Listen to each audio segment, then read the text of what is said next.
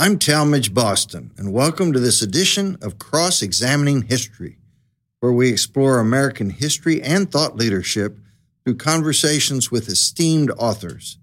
Today, I'm interviewing James Conroy, an award winning historian, about his new book, The Devils Will Get No Rest FDR Churchill and the Plan That Won the War, about the 10 day Casablanca Conference that took place in January 1943. The book came out on June 13, 2023, and we did the interview a week later in front of a live audience in Dallas on June 22nd. Enjoy.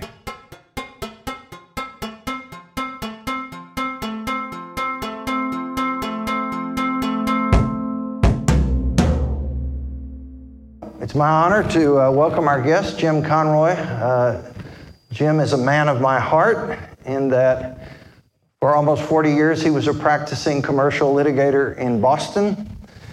And then he got smart and decided to be a historian and, and hopefully now a full time historian. Uh, his first two books were on Abraham Lincoln, won national awards, including the Lincoln Prize for the best Lincoln book of the year. His next book was on Jefferson, and this book just came out last week. He wanted to come to Dallas first on his book tour. Uh, Jim lives uh, in Boston. Uh, and so, Jim, welcome to Dallas.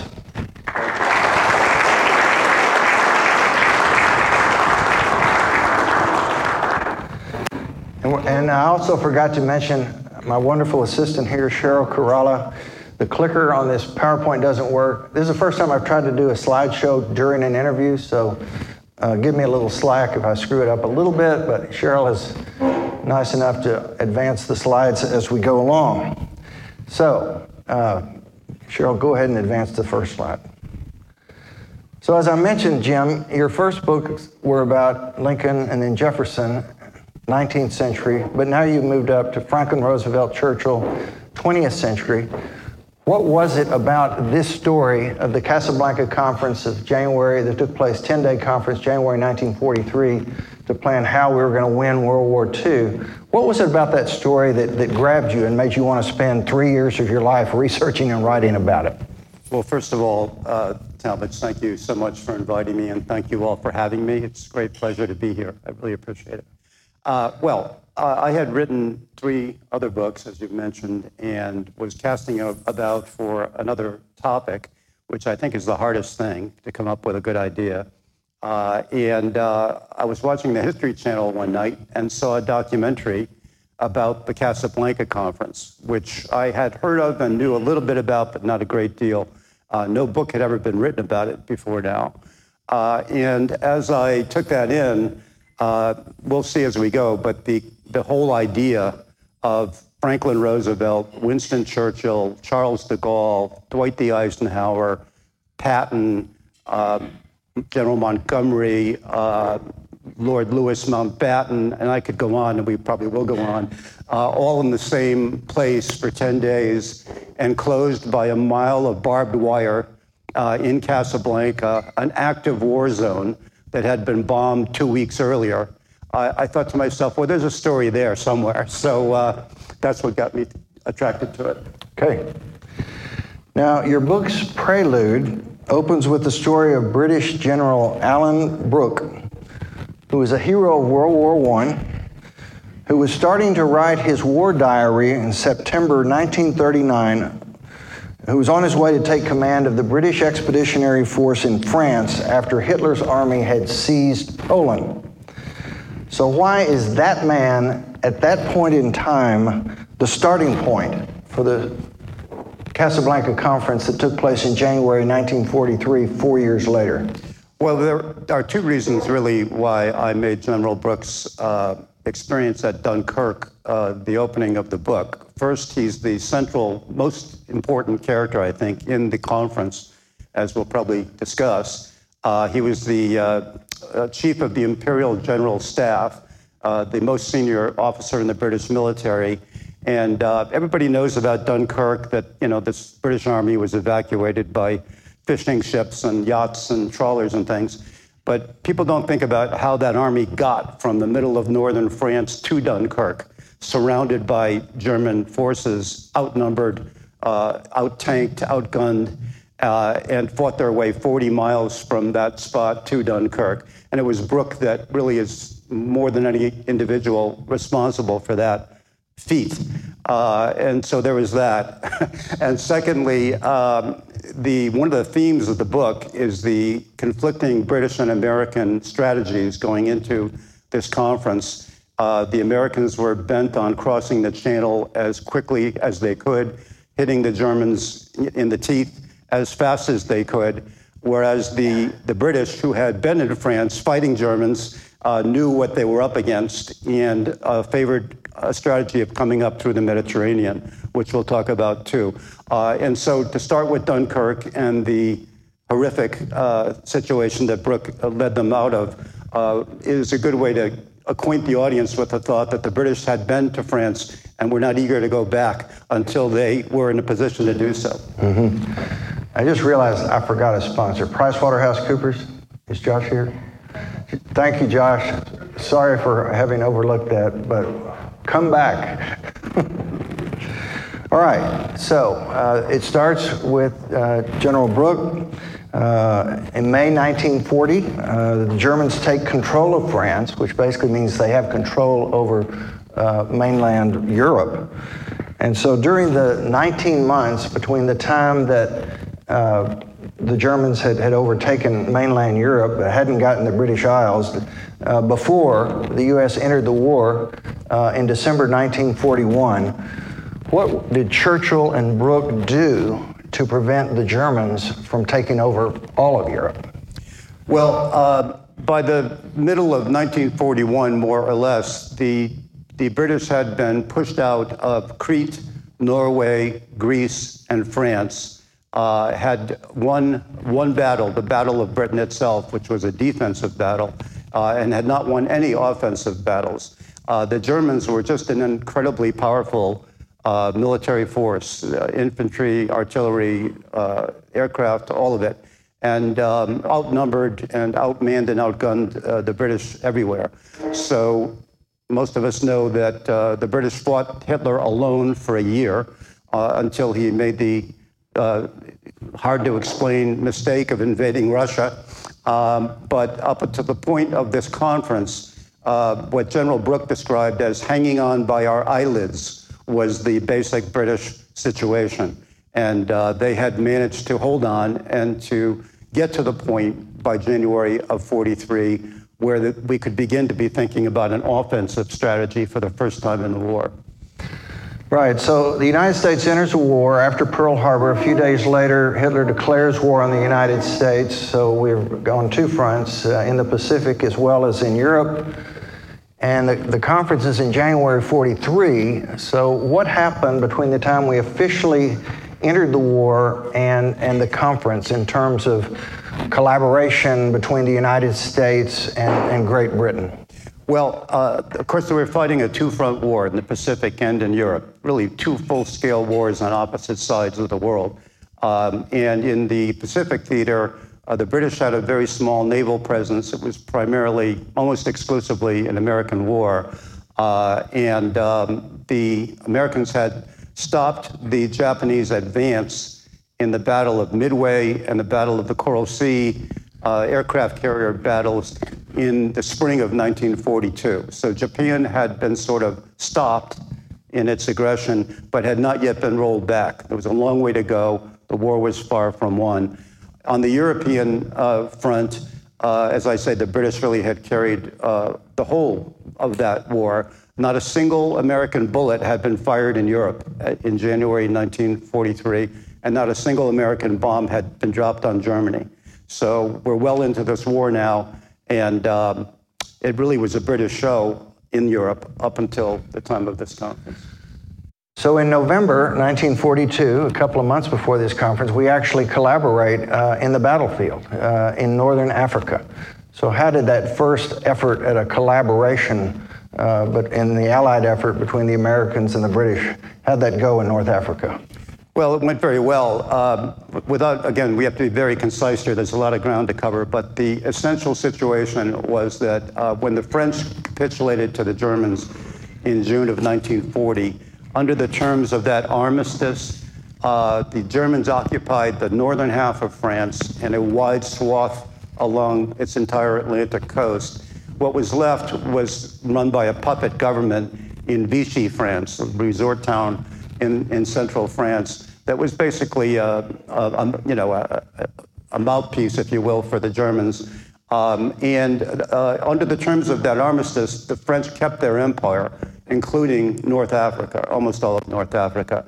So uh, in October of 42, a couple of months before the conference, the British and the Americans combined in an assault on northern France uh, hoping that the French military there would just sort of welcome them and join forces with them.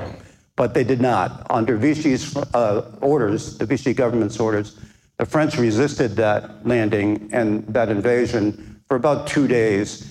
Uh, 3,000 dead, roughly the same number on both sides. Most of us don't know that or have forgotten that, that we fought the French uh, for a few days in World War II.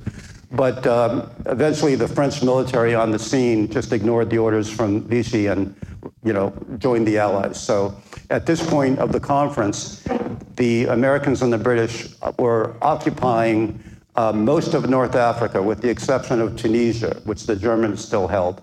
And um, Montgomery's uh, British army had driven uh, Rommel out of Egypt and was still driving him uh, west across North Africa.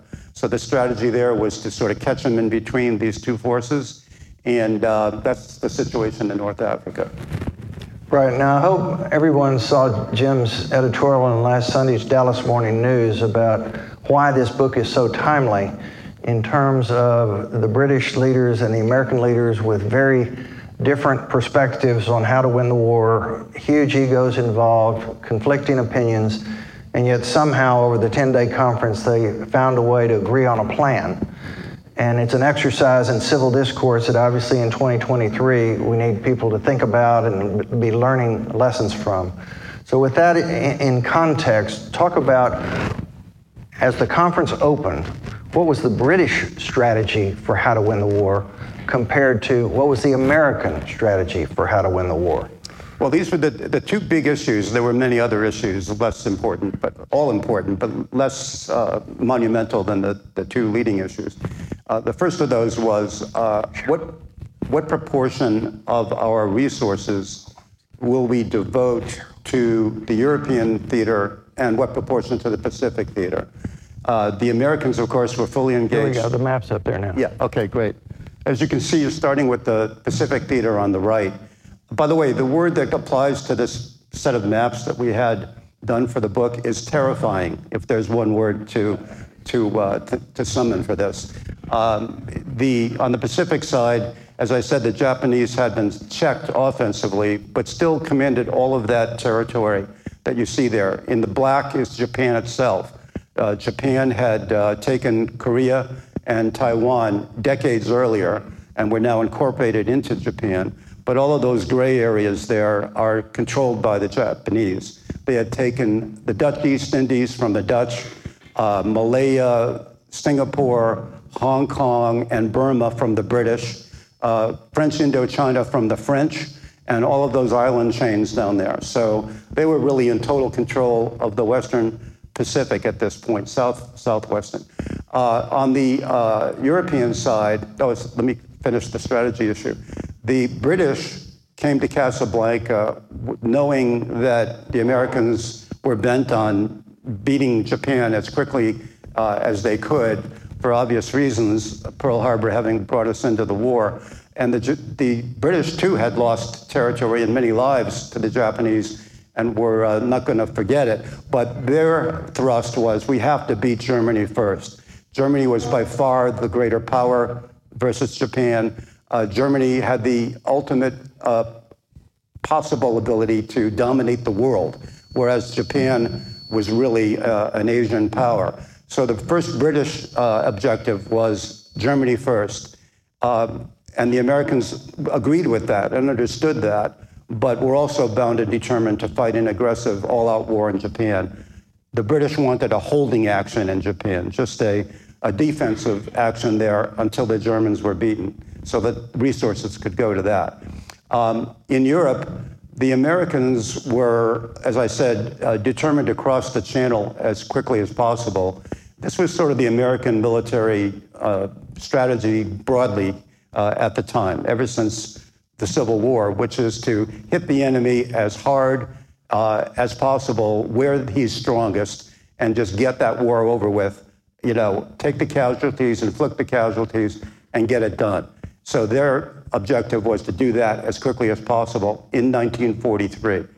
Uh, the British, who had been to France and fought the Germans in France, as I said at the outset, uh, knew that that would have been a catastrophe at that time. Probably would have lost the war because we just weren't ready for it. Didn't have the men and the landing craft and everything else uh, that was needed for that. And the British strategy, really conceived and uh, sold by Brooke, was to look at the Mediterranean. If you'll look at that map as we speak, um, you've got a, an Anglo American army in northern France that's ready to go across the Mediterranean. You've got in the, northern Africa. I'm sorry, in northern Africa. You've got the Axis powers in total control of the Mediterranean, which cut off all Allied shipping through the Mediterranean. The Suez Canal was not usable. All the shipping had to go around uh, the, the, Horn of Africa, uh, bringing in oil from Persia and every other supply they needed from the east. So they needed to open up the shipping in the Mediterranean. And Brooke's general strategy militarily was uh, take a look at that map and see how, as he put it, it's like fingers coming down from Europe into the Mediterranean. Uh, southern France, Italy, Sicily, Sardinia, Greece, uh, and the Balkans. And the Germans would have would know that an assault was coming because the plan was to mass forces and landing craft in ports on the North African coast the Germans would know there was an attack was coming, but they wouldn't know where. So they would have to spread their forces out throughout that area and disperse themselves and, and thereby be a small enough force in any one of those places so that the Allied uh, forces could attack and win. That was the British strategy. Okay. So uh, they get to Casablanca, January 1943. How did they decide on Casablanca? Who decided we needed to have a conference? What led to this historic gathering? Well, uh, it was really a kind of a turning point of the war because they had, for the first time, won offensive operations in North Africa. And the Russians, at the very time that the Anglo Americans met, were fighting the Battle of Stalingrad. And uh, during the conference, encircled the German army at Stalingrad. So the tide had turned. It, had, be, it had shifted from a purely defensive war to an opportunity for offense. And uh, it was FDR's idea to gather uh, with Churchill and the high command uh, somewhere and talk out a strategy for how we're going to make that happen. Uh, here you can see uh, a gathering at Roosevelt's uh, villa at the conference, um, one of the commandeered villas of which there were 14. and um, you can see here the Anfa Hotel, which was the site of the uh, military discussions. Churchill and FDR met every day, had lunch, dinner every day. Um, you can at, show them where the villa was. Yeah. Uh, well, you can see the hotel under the wing of that uh, American plane. And then around it, you can see in a semicircle several of the villas that were commandeered as well and a mile of barbed wire was erected around that whole compound.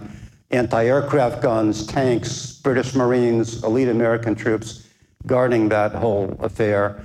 And I got to tell you this uh, as I said, the Germans had bombed Casablanca just two weeks earlier, and they'd have been back in force if they'd known what was happening there. Um, a German, I, should say, a Spanish spy working with the Germans. Uh, found out that Roosevelt and Churchill were meeting at Casablanca and sent a wire to Berlin saying that. And some poor German officer in Berlin uh, translated Casablanca as White House. Uh, uh, history, history does not record what became of him.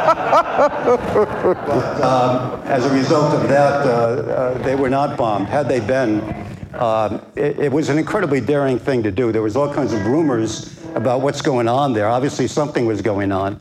Uh, there was rumors that the Pope was there with Haile Selassie, the Emperor of Ethiopia, all this crazy stuff. Nobody thought that anyone would be so foolish as to put the high command in one place in, in a war zone within range of the Luftwaffe, so they just never were attacked. Um, but to sum this up, it was a kind of a combination of, of uh, a conference and a cruise. Uh, it was a very luxurious setting, particularly for the British, who in wartime London, you know, everything was rationed. Uh, there, was little food, there was little fuel, there was, uh, you know, English weather in, February, in January. And uh, when they came to Casablanca, it was a great sort of luxury for them. Um, but at the same time, there were these very intense negotiations going on. So let's talk about, uh, well, first of all, tell them what that slide is, and then t- uh, tell them what the level of preparation for the conference was on each side of the table. Well, first of all, the slide is the conference room at the Anfa Hotel, which was a converted banquet uh, room. Uh, the Americans are on the left side, the British on the right. And uh, I got to tell you one little thing that, uh, that amuses me too. hopefully, you will be amused.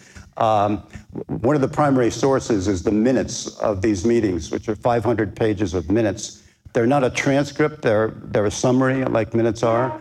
And the two uh, officers, about four men down there, um, British and American brigadier generals, were note takers. That's the, that's the importance of this conference. Brigadier generals were taking the notes, and they would compose the minutes overnight and then have to start again the next day. One of those minute takers, the British, uh, wrote a little uh, jingle that goes like this. Uh, and so when the great ones repair to their dinner, the secretary stays, getting thinner and thinner, racking his brain to record and report what he thinks they will think they ought to have thought.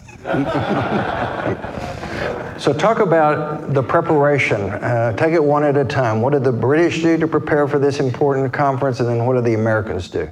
Yeah, the British had 300 years of sophisticated military planning behind them, and uh, the preparation was impeccable. They had uh, they had brought with them to Casablanca 72 officers, uh, all of them experts in their various fields, and a headquarters ship uh, that was equipped with all the latest electronics and you know jammed with papers and reports and experts. Uh, the Americans brought nine officers, uh, including the Joint Chiefs of Staff, and uh, also brought three uh, three ring binders, uh, one of which was titled "People You May Meet and Places You May See." the level of preparation was so lopsided; it's really hard to imagine. The Americans had one meeting to prepare for this conference. The British prepared it for two months. So they just overwhelmed the Americans with preparation and experience and sophistication uh, at this conference. So it's time for the first meeting. They're sitting down at the table across from each other. We all know how important first impressions are. How did the first meeting start and what were the first impressions? Well, the Americans had, um, had uh, met uh, the day before the conference began and believe it or not, George C. Marshall was our uh, leader at the conference, who famous for the Marshall Plan after the war. But he was the uh, chief of staff of the U.S. Army. You saw his picture earlier, um, and he um, sat down with his delegation and said, "Okay, well, how are we going to approach this conference?" Now, imagine doing that, sitting down the day before this conference begins, and sort of asking, "Well, what are we going to do, guys?" Um, and the consensus was well, we need to take the initiative and we need to take command of the room and set the pace and set the agenda and just be in charge. So they walk into the conference room. Marshall's chairing the conference because the Americans occupied the place and uh, introduced himself, or he didn't introduce himself, but welcomed everybody and made the usual preliminaries. And Brooke just took the ball and ran with it right there. Uh, Brooke's, the guy with the glasses? Yeah, Brooke's, the, the guy with the owl shaped glasses, basically, uh, sitting on the right side of the table there. Very commanding figure. Uh, one of the things he was known for was meeting with generals and admirals and saying, I flatly disagree, while he snapped a pencil in half. So, uh, this is the commanding figure who just took the ball and ran with it, as I say, gave a half hour presentation on the British strategy followed by a half hour presentation by the First Sea Lord on the naval strategy, followed by a half hour presentation by the commander of the RAF. So, for the first hour and a half or two, a totally British show. And from that point forth, the Americans were basically following the British lead, trying to catch up with this far more experienced and sophisticated panel. Now, in terms of how it worked, obviously neither FDR nor Churchill is sitting at the table. So, so how did this work as between the political leaders on the one hand and the military leaders on the other? Uh, FDR and Churchill uh, met in Churchill's villa, which was quite luxurious, uh, white uh, Moroccan villa, uh, immediately became known as the White House. Uh, and FDR and Churchill met there every day, had lunch and dinner almost every day, and would talk through military issues, diplomatic issues, political issues, and generally amuse each other and entertain each other. They were friends, you know, as well as rivals, really, uh, while these meetings were going on. And then uh, three times during the 10 day conference, they all met together and would review where things were, where they were going, and talk it out uh, among themselves. No deference given to rank. It was who's got the better idea, not who's got the more stars on his shoulders. And uh, a very interesting discussion that uh, kind of helped smooth things out as they went forward. So, with all these big egos in the room and so much at stake, uh, obviously, uh, people with big egos typically like to hear themselves talk. Uh, what, what did the people do to kind of keep the discussions on track, moving forward, prevent egos from taking control of conversations? Uh, how did that work uh, in terms of the flow of discussions? Yeah, well, I think the ego is the key word here. Keep in mind that these are all men at the very top of their military professions who are not used to being told they're wrong uh, and not used to being confronted or challenged, uh, let alone uh, sometimes in heated terms, which happened. Um, but uh, Churchill had met with his delegation before the meeting began and counseled them that you got to give the Americans their say. You've got to give them space and time to make their case, to be heard, uh, to you know participate in this discussion, and then like a drip, drip, drip of water on a stone, uh, they will come to see the wisdom of our position. So there wasn't a lot of you know holding people to to a time limit or directing uh, the discussion. It really went on for, for 10 days. They would meet for seven or eight hours a day for 10 days. Uh, and then, by the way, continue that afterward informally, you know, at dinner and such. So uh, it was really a free form discussion. Uh, there were some very choice moments of, of anger that erupt, but when that would happen, a break would be called, and uh, they'd go, you know, take a break for 15 minutes and come back with their composure. Now, comparing to today and everything you read about why Congress doesn't work, why the federal government doesn't work, is because uh, people are only in DC Tuesday through Thursday. Otherwise, they go back home and they fundraise. And so there are not the personal relationships, seeing each other's at restaurants, going to their kids' games, et cetera, et cetera. The Casablanca conference, 10 days, they're behind a barbed wire fence, as you say. There are bars, there are restaurants talk about how important the interpersonal relationship developments were both during the meetings but especially after the meetings toward being able to get to where they could really talk together on the same page. Well let me answer that in two halves if i may. Uh, in the 1970s and into the 80s i worked on senate staff uh, largely for senator muskie of maine. And um, in those days people didn't go home you know on thursday and come back on tuesday people stayed through the weekend and would go to each other's homes, you know, would dine together, uh, drink together. I had many Republican friends. There was no, there was, you know, there was uh, conflict in the sense of disagreement, uh, but there was no anger, there was no bitterness. We respected each other. And that came, I think, a lot from just constant contact and friendships forming. That's what happened at Casablanca. They came to Casablanca having met three times or four times, I guess, before in London and in Washington. But what would happen was the home team would go back to their offices after the meeting, and the visitors would go to their hotels, and it was all business. They didn't really get to know each other. At Casablanca, there was nowhere to go. So they had dinner together, they had lunch together, they went to Le Bar Américain together at the hotel, uh, got to know each other, friendships formed, uh, suspicions diminished, and uh, that was a very important part of, uh, of finding a way to compromise these issues. Cheryl, advance t- two slides and go one more. All right, this is uh, one of the real heroes of the book. Uh, I do commercial litigation and have for 45 years. And uh, one of the greatest developments that's happened over the years is uh, effective mediation to bring disputes uh, into a resolution mode quicker than going through a full blown trial. So, this is John Cotesworth Slessor, who was chief of staff to Charles Portal, who was head of the British Air Fleet. He was at the table at the meetings. What pivotal role did he play in the success of the Casablanca Conference? Uh, he was, in fact, pivotal, and uh, he wrote a memoir, which is very interesting. Uh, he, um, he was a senior staff officer. He did not participate in the discussions, but he would sit at the table, actually at the kids' table, you know, behind the conference table, and uh, listen and take notes and watch people's faces and reactions and all that. He had been uh, stationed in Washington for a year, uh, working with the Americans, and described himself as the RAF's American translator, um, and knew the Americans, knew how they thought, knew what was important to them. Again, I come back to what I said before friendships, knowing each other. Uh, and he came up with the essence of where they overlapped, you know, where the, where the objectives and thoughts overlapped, and then where they differed, and figured out a way to bridge those differences. Some of it by leaving some things vague, you know, to be dealt with later as events played out, but found the commonality.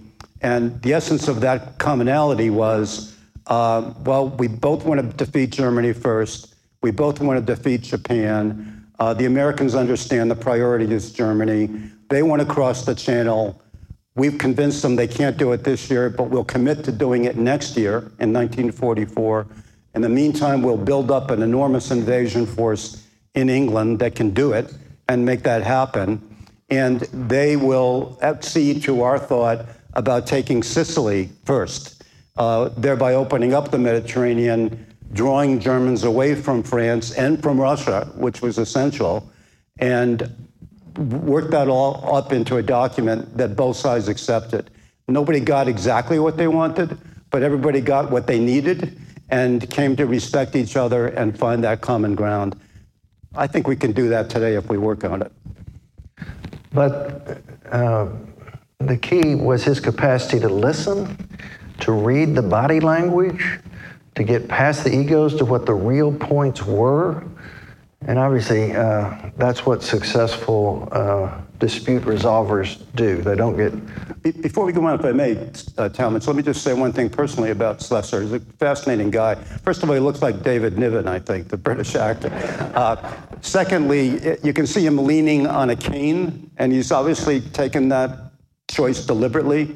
He was a childhood polio victim, lame in both legs, and walked with two canes and had been an RAF pilot in World War I, polio and all. So this was not a, uh, a chess player. This was an actual combat veteran uh, who had liked and admired the Americans and knew how to deal with both sides. That was the important thing. Mm-hmm.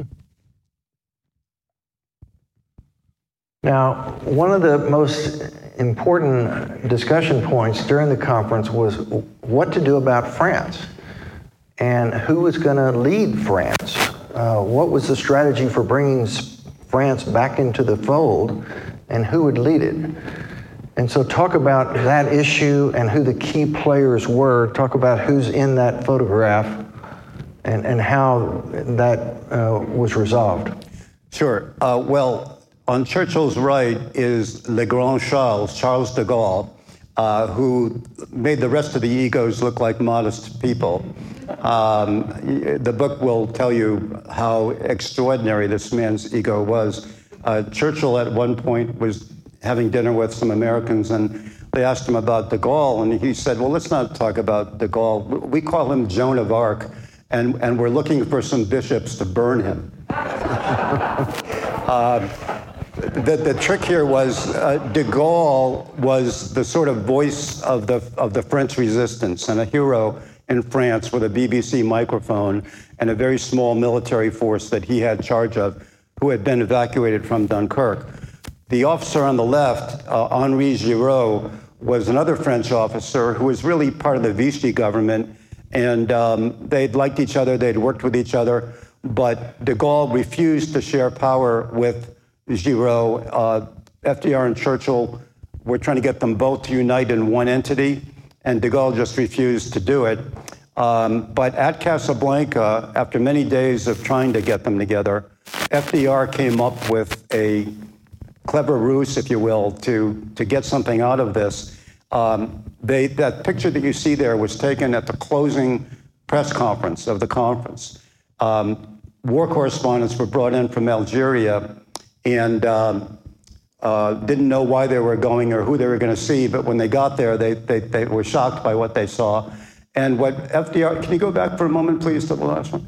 Uh, what FDR did is he planted a thought through a staff person in the mind of an, uh, a photographer, an AP photographer who was one of the war correspondents who he knew well, and uh, didn't tell anybody what idea he had planted. And while they were sort of posing for this group picture, the photographer shouts out, Mr. President, can we have a picture of the general shaking hands? And uh, FDR puts his left hand under de Gaulle's arm and his right hand under Giraud's arm and sort of lifts them up. They had no choice but a scene. And so they stood up, next please, and uh, shook hands as far from each other as the laws of physics allowed. Um, but that photograph became the lead photograph in every newspaper in the Western world, and FDR had accomplished his PR stunt, if you will. So the Slessor memo becomes the ultimate plan uh, ratified by the consensus. And uh, go to the next one. No, you want one back. And so the conference is coming to an end, and you see all the press there in that photograph. And so, what did Franklin Roosevelt say that became uh, particularly noteworthy during that conference? Well, yeah, of course, the content of the conference was top secret. You know, nothing was said about what they had discussed or decided. But what FDR did at that uh, news conference, you can see all those uniformed war correspondents there. Also, you can see Louise Anderson in the top middle area of that, who was a army captain and uh, transcribed everything that was being said. Um, but FDR announced at that press conference that the Allies would accept nothing less than unconditional surrender from the Germans and the Japanese and the Italians. And uh, that was the headline news unconditional surrender. It was the first time that had ever been thought about, you know, in a major war. All wars end by negotiation, but not this one. They weren't about to leave the Nazis in charge in Germany or the fascists in Italy or the warlords in Japan. So that became the news uh, of the day. Jim Conroy's terrific new book on the January 1943 Casablanca Conference, where Churchill, the British military leaders, Franklin Roosevelt, and the American military leaders planned their strategy for winning World War II, is a timely study on how great things can be accomplished through the art of disciplined, respectful civil discourse, something the leaders of our government today seem to have forgotten, and it's to our detriment. I hope you enjoyed this podcast. Make sure and catch all my podcasts at Spotify, iTunes, SoundCloud, and the Washington Independent Review of Books website. Until next time, remember, as my late great friend Bobby Bragan used to say, you can't hit the ball with the bat on your shoulder. This is Talmage Boston of the law firm Shackelford Bowen, McKinley, and Norton. Thanks for listening.